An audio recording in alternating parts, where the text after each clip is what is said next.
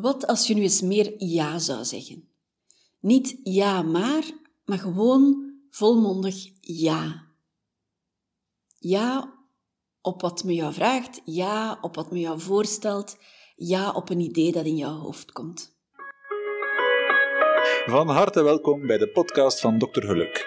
Een podcastreeks waarbij je weer een stapje dichter komt bij je allerbeste leven.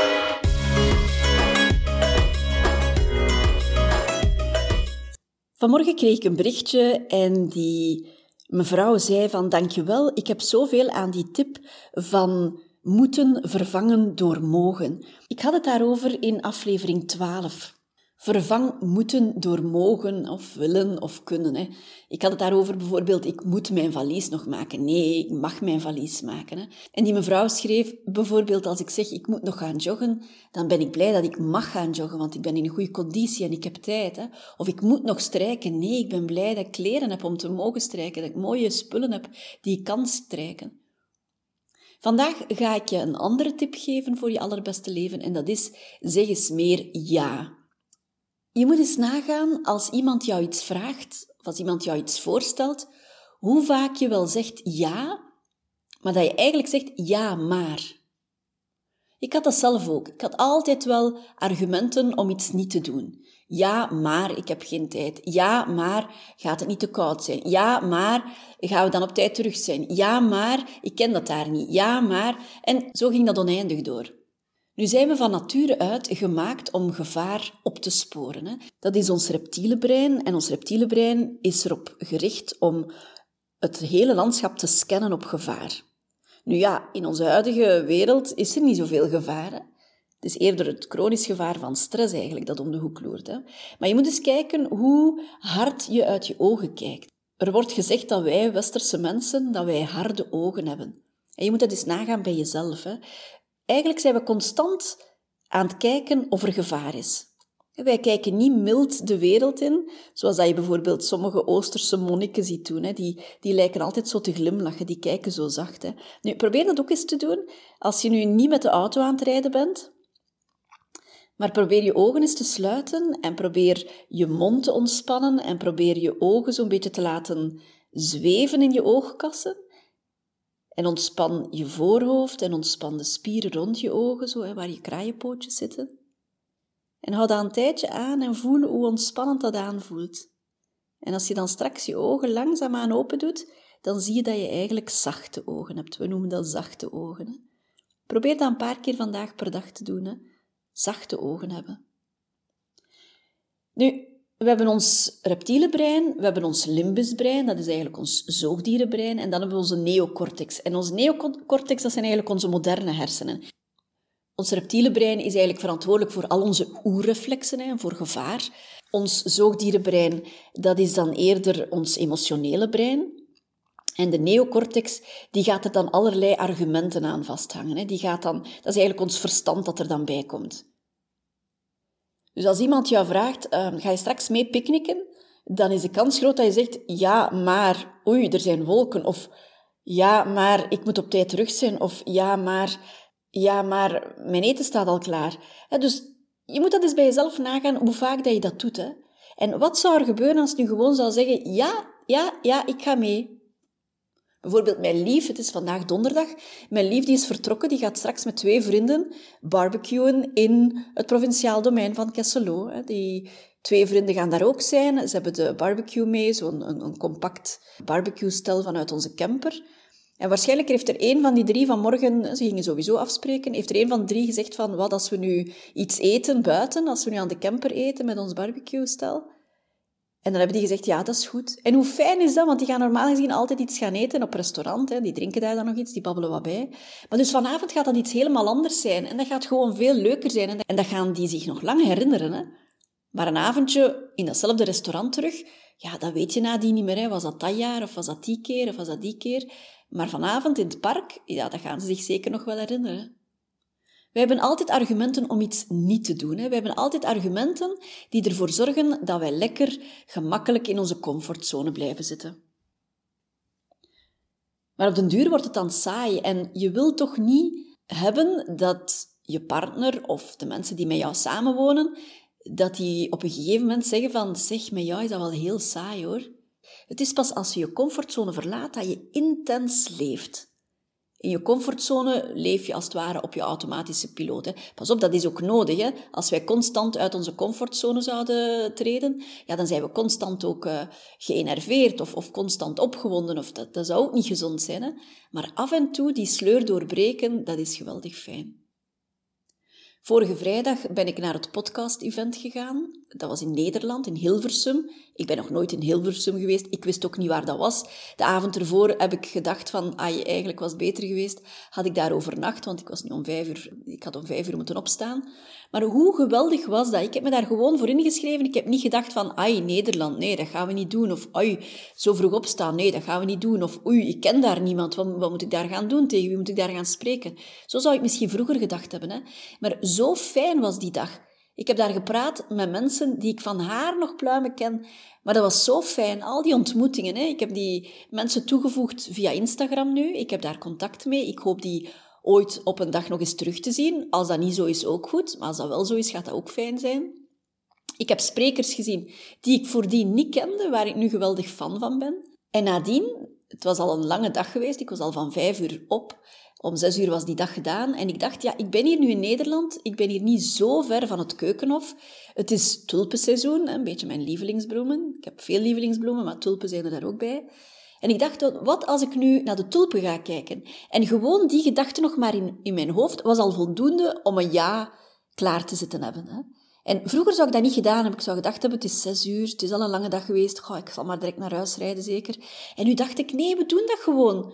We doen dat. Wat is de kans dat ik dat nog eens kan meemaken? Wat is de kans dat ik nog eens hier beland in het keuken? Of dan moet ik al speciaal daarvoor naar hier komen?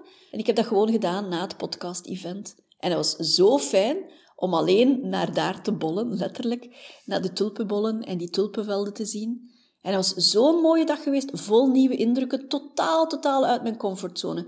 En totaal geen dag die ik kon voorspellen. Hè. Dat was iets volledig, volledig anders.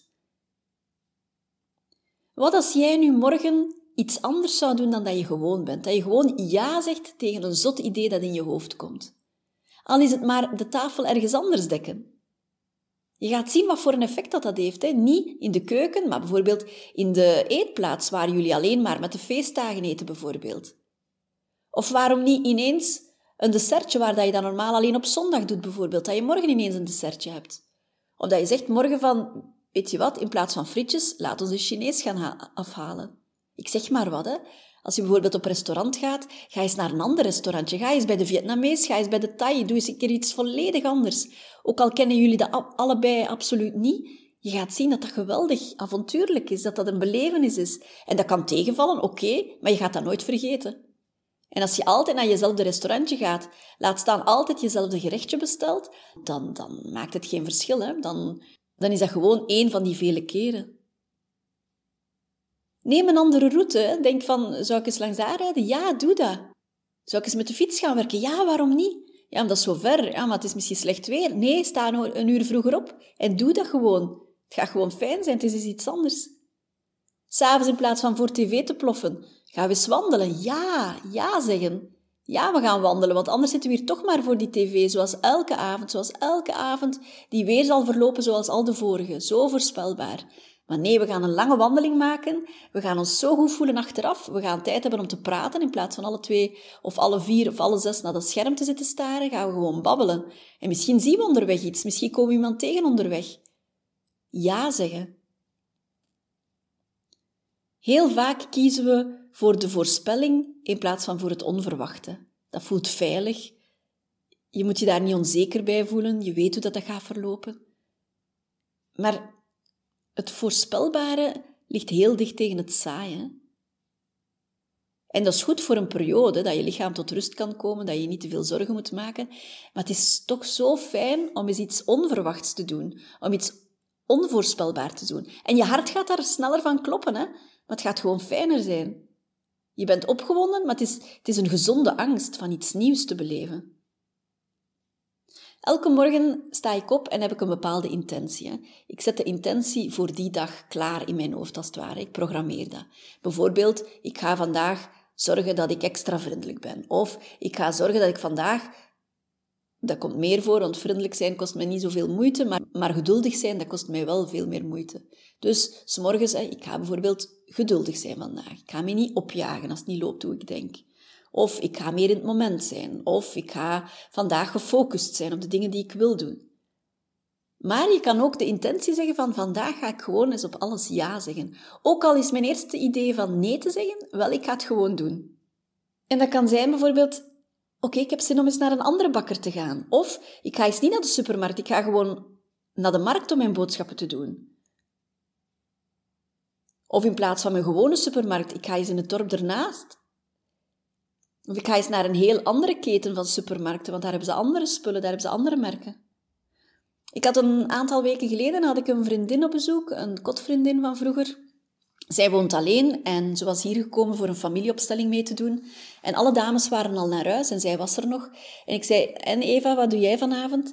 En Eva zei, wel, iets heel speciaals. Ik ga vanavond naar het optreden van mijn bejaarde buurvrouw.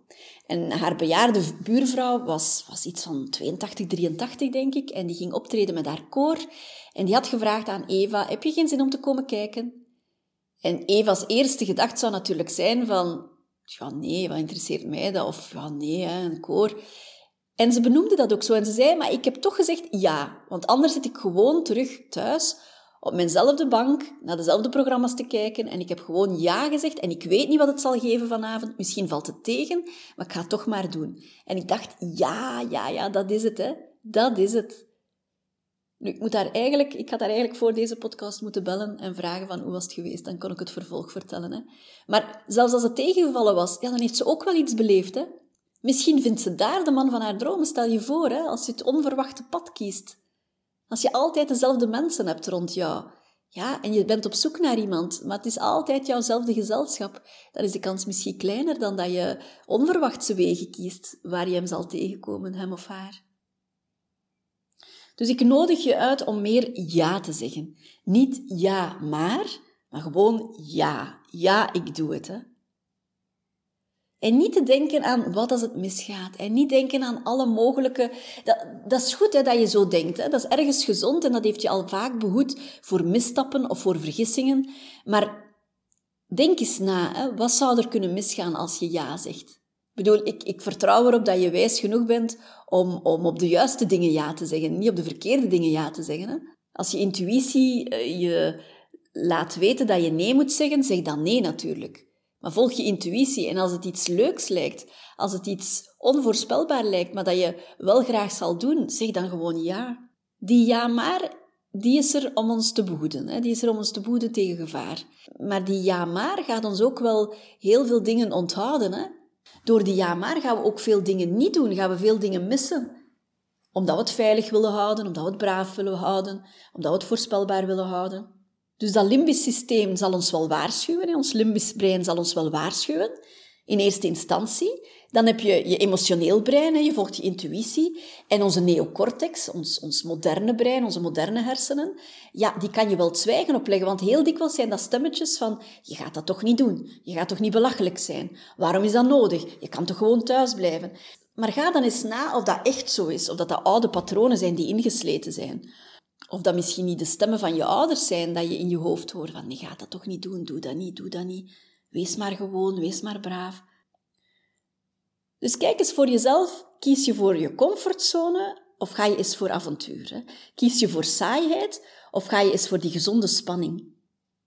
En ik garandeer je, als je meer voor dat avontuur gaat, als je meer ja zegt en niet alleen maar ja maar of nee, dat je gewoon een leuker leven gaat hebben. Er gaan zoveel dingen op je weg komen die er anders niet zouden opkomen. En er gaan zijwegen komen die je ook kan inslaan en die ineens een ander landschap laten zien, waar het ook goed is. In vriendschappen ook. Hè. Je hebt je vrienden van vroeger. Oké, heel goed, heel waardevol. Maar probeer ook nieuwe vriendschappen te sluiten. Hè. En het is een cliché en dat komt zo eens uh, af en toe voorbij op Instagram. Maar ik vind dat heel juist. Hè. Zorg ook dat je mensen hebt die een andere moedertaal spreken. Die een andere huidskleur hebben. Die een andere nationaliteit hebben. Die een andere leeftijd hebben. Die een ander beroep hebben. Dat is zo leerrijk om niet altijd mensen te hebben heel gelijkgestemden, die, die bijna als het ware hetzelfde leven leiden als jij. Dat is leuk hè? en dat is heel herkenbaar en je kan van gedachten wisselen. Maar de input van die andere mensen die niet zoveel met jouw eigen leven te maken hebben, die is zo fijn. En dat opent nieuwe perspectieven. Dat, dat geeft jou een nieuwe kijk op de dingen. Ook gesprekken met mensen, onverwachte gesprekken met mensen die je niet kent, daar kunnen zoveel verrassingen uit voortkomen. Hè? Je kan ineens ontdekken dat iemand gemeenschappelijk kent, of je kan ineens op weg gezet worden voor een probleem dat je al lang had, maar dat ineens opgelost wordt doordat je ineens de juiste persoon tegenkomt of zo. Ook op vakantie. Heel veel mensen, vooral mensen die onder het jaar veel beslissingen moeten nemen, die snakken ernaar naar een gewone vakantie. Alles op voorhand geregeld, herkenbaar, voorspelbaar. We gaan naar onszelfde vakantieoord. We, gaan, we weten wat we daar kunnen verwachten. En dat is heel goed. Hè? Dat kan heel rustgevend zijn. En dat is een tegenwicht tegen de stress van, van het jaar. Maar zorg ook dat je in die vakantie, in die voorspelbare vakantie, dat je ook af en toe daar momentjes van onverwachte dingen inbouwt. Hè? Kleine avontuurtjes dat je zegt van, we gaan vandaag dit doen. Ook al is het niet gepland, of we rijden vandaag daar naartoe met die huurauto. Of we maken toch dat uitstapje. Ook al regent het, we gaan ons niet aantrekken, we gaan toch maar. Dus probeer die balans op te zoeken tussen zekerheid en avontuur. Je moet geen risico's nemen. Ik houd hier geen pleidooi voor, voor gevaarlijke ondernemingen of voor, uh, voor al te veel risico's. Dat ook niet. Hè. Je moet je leven niet op het spel zetten, dat zeg ik niet. Hè. Of je moet, niet, je moet je niet zomaar in, in, in het eerste beste avontuur storten. Dat zeg ik niet. Hè. Maar als jouw intuïtie juist zit en als jouw verstand jou ook zegt dat het veilig zal zijn, dat er niet veel kan misgaan, doe het dan. En kies voor dat onverwachte. Kies voor die gezonde spanning. Ook in jouw relatie, je kan dat in vriendschappen doen. Als je altijd met je vrienden op hetzelfde moment afspreekt. Uh, elke keer op zaterdagavond, elke keer een, een, een restaurantje dat jullie uitkiezen. Doe keer iets volledig anders. Doe eens een wandeldate of, of neem eens de picknick mee of ga eens overnachten ergens met, met de hele bende. Maar doe eens iets anders dan dat je normaal doet. Op moederdag, als je gewoon bent om altijd een, een bos bloemen te, te brengen bij moederdag, doe dit jaar eens iets anders. Neem je moeder eens mee op uitstap. In je relatie, leg eens iets vast in plaats van elke avond voor de buis te zitten. Boek eens een avondje cultuur. Ga eens naar de film. Ga eens naar een theater. Ga eens wandelen. En het kan zijn dat je eerst weerstand voelt van oei, gaat hij dat wel tof vinden? Oei, als ik daarmee afkom. Het kan zijn dat er eerst weerstand is. En weerstand is een normaal gevoel dat je hebt als het oncomfortabel wordt. Hè? Want je lichaam geeft jou impulsen om te zeggen van houd maar veilig, houd maar rustig. Dit zijn we gewoon. Laat ons het hierbij houden. Hè? We gaan niet, te, niet avontuurlijk gaan doen. Hè? Dus die weerstand, ervaar die, erken die, laat die passeren. En dan kan je nog altijd ja zeggen. Maar weet dat die weerstand dat dat een normaal gevoel heeft. Dat iedereen dat wel wat heeft. Hè. Bij de ene duurt dat wel langer dan bij de ander. Maar iedereen heeft dat. Hè. De meest ervaren bungee-jumper gaat dat ook hebben. Hè. Als die daar staat, die gaat ook eerst eventjes weerstand voelen. Maar nadien gaat hij toch springen. En dan zijn er mensen die zoveel weerstand voelen dat ze het nooit zullen doen. Ook goed, hè. Ik ga je eens vertellen over een dag, vorig jaar was dat, in het groot verlof. En, en op een dag krijg ik een berichtje met een foto van een vriendin ook een kotvriendin, een andere vriendin, Chantal was dat. En die stuurt mij een foto, die was gaan wandelen met een vriendin op de dijk. En die had daar op de zeedijk in uh, De Haan, was het denk ik, staat er een mooi beeld, een groot beeld, Amour. Een levensgroot beeld van een mevrouw in brons. En die wijst in de lucht en aan haar vingers zijn de letters van het woord amour. En dus zij wijst en het woordje amour volgt op het einde van haar hand. Een heel, heel mooi beeld. Een prachtig beeld vond ik dat. Dus ik krijg die foto en ik denk, ha, van wie is dat beeld? En ik zoek dat op. En ik denk, weet je wat? Ik ga gewoon eens mailen naar die kunstenares. En ik ga gewoon eens vragen hoeveel dat beeld kost. Gewoon, wat heb ik te verliezen? En ik mail naar die mevrouw en die mevrouw zegt, ja, het beeld is verkocht aan de, aan de stad. Um, ze noemt de prijs en zegt, maar als je wil, ben je ook altijd welkom in mijn atelier. Ik heb daar nog veel andere beelden staan. Misschien is er ook wel iets dat je daar leuk vindt. En ik denk, ja, ja, ik ben helemaal niet thuis in de kunstwereld.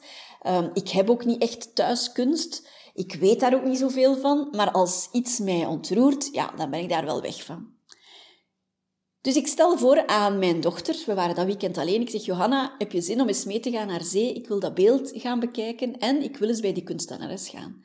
Johanna, die veel kunstzinniger is dan ik, die heel graag tekent, die piano speelt, die schildert, die zegt meteen, oh ja, ja, graag. Wij boeken een nachtje aan zee in Oostende. De laatste hotelkamer, want het was mooi weer dat weekend. De allerlaatste hotelkamer die vrij was. Gelukkig met zicht op zee, een prachtige kamer, het was de allerlaatste. Dus daar hadden we al geluk. Hè. En we wandelen op de zeedijk en we zien die beelden, en we zien nog een paar beelden van Linde Ergo. Linde Ergo is de kunstenares. En ik vind dat beeld fantastisch. Hè. Nadien hadden we een afspraak met haar. We hadden haar gemaild dat we ook eens langskwamen bij haar. En we rijden naar haar atelier, in Oostuinkerke was dat. Een prachtig huis, ooit nog toebehorend aan een graaf. Zij had dat nu gekocht. Haar man is architect, ze heeft twee kinderen. Een hele, hele leuke ontmoeting. Een fantastische vrouw die goed zat in haar energie, een goede positieve vibe. Fantastisch. Johanna die fluistert zelfs in stilte terwijl Linde eventjes wegloopt om iets te gaan halen, fluistert ze, mama, wat een leuke vrouw. Ik denk, ja, die heeft dat ook goed aangevoeld. En we raken aan de praat. En we raken aan de praat van mijn opleiding die ik al gedaan heb. En mijn weekends die ik al gedaan heb met de school voor relaties bijvoorbeeld. En ik zie in haar living een beeld staan en ik was op slag verliefd. Ik heb dat nog nooit gehad, maar ik was op slag verliefd op dat beeld. Ik moest en zou dat hebben. Ik heb niet eens de prijs gevraagd. Ik heb gewoon gezegd, ik wil het hebben.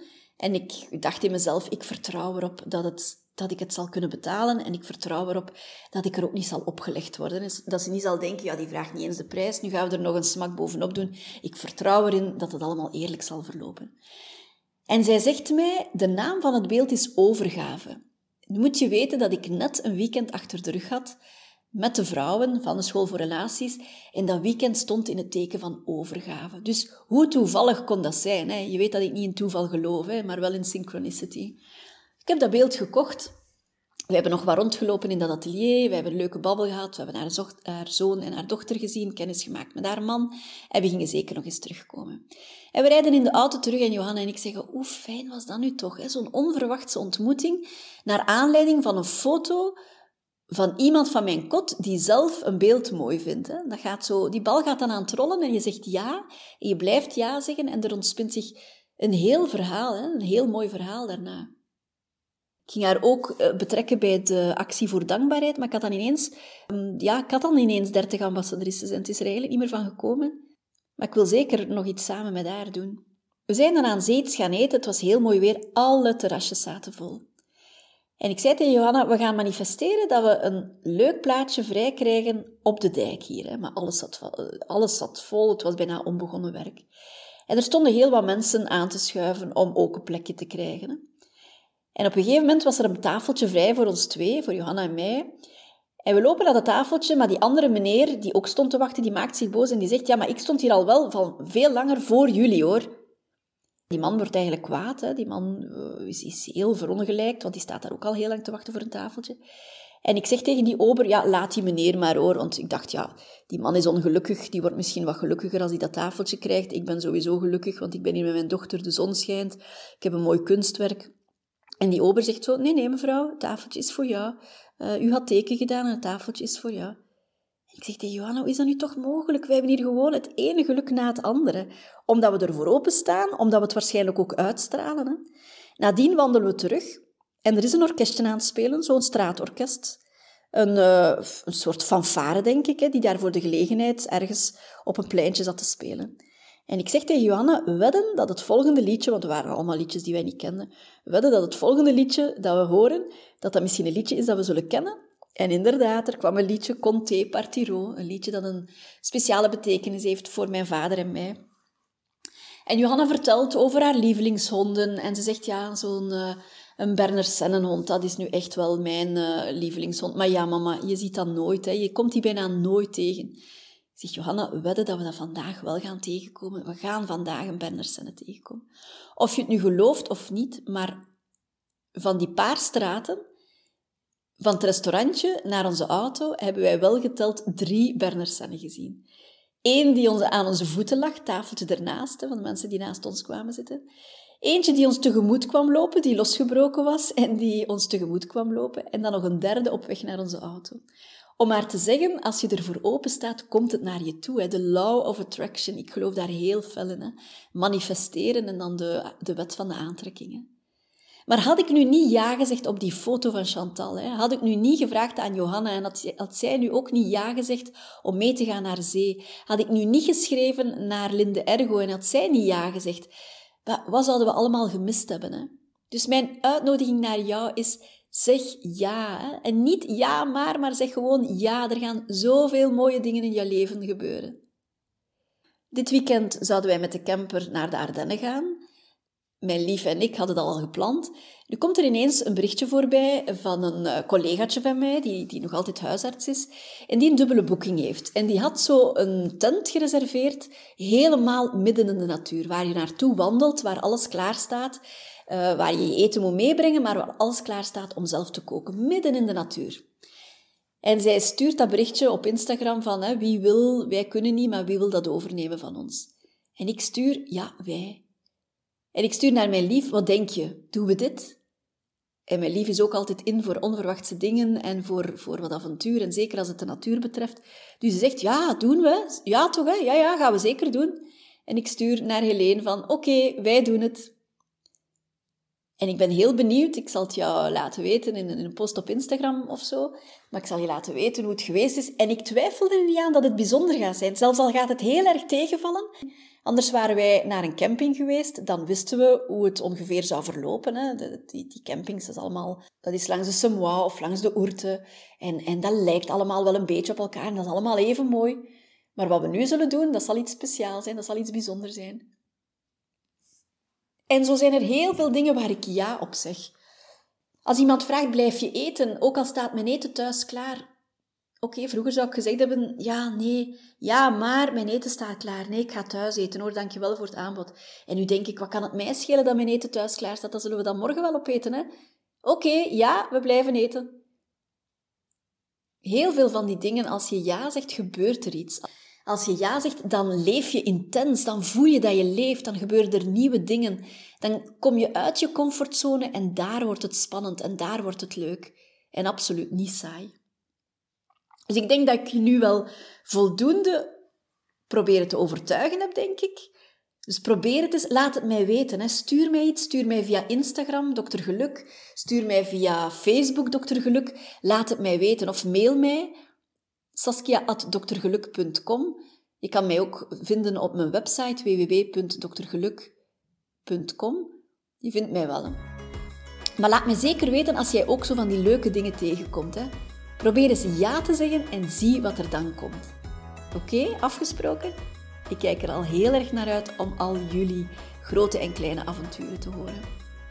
Als je deze podcast interessant vindt, deel hem dan met je vrienden, met je familie. Laat eventueel een review achter en abonneer je. Zo stijg ik in de ranking en zo kunnen meer en meer mensen genieten van mijn podcast. Ik ben je daar heel dankbaar voor. Volgende week ben ik er terug Intussen blijf ik ja zeggen en ik hoop van jou hetzelfde. Tot volgende keer. Dag!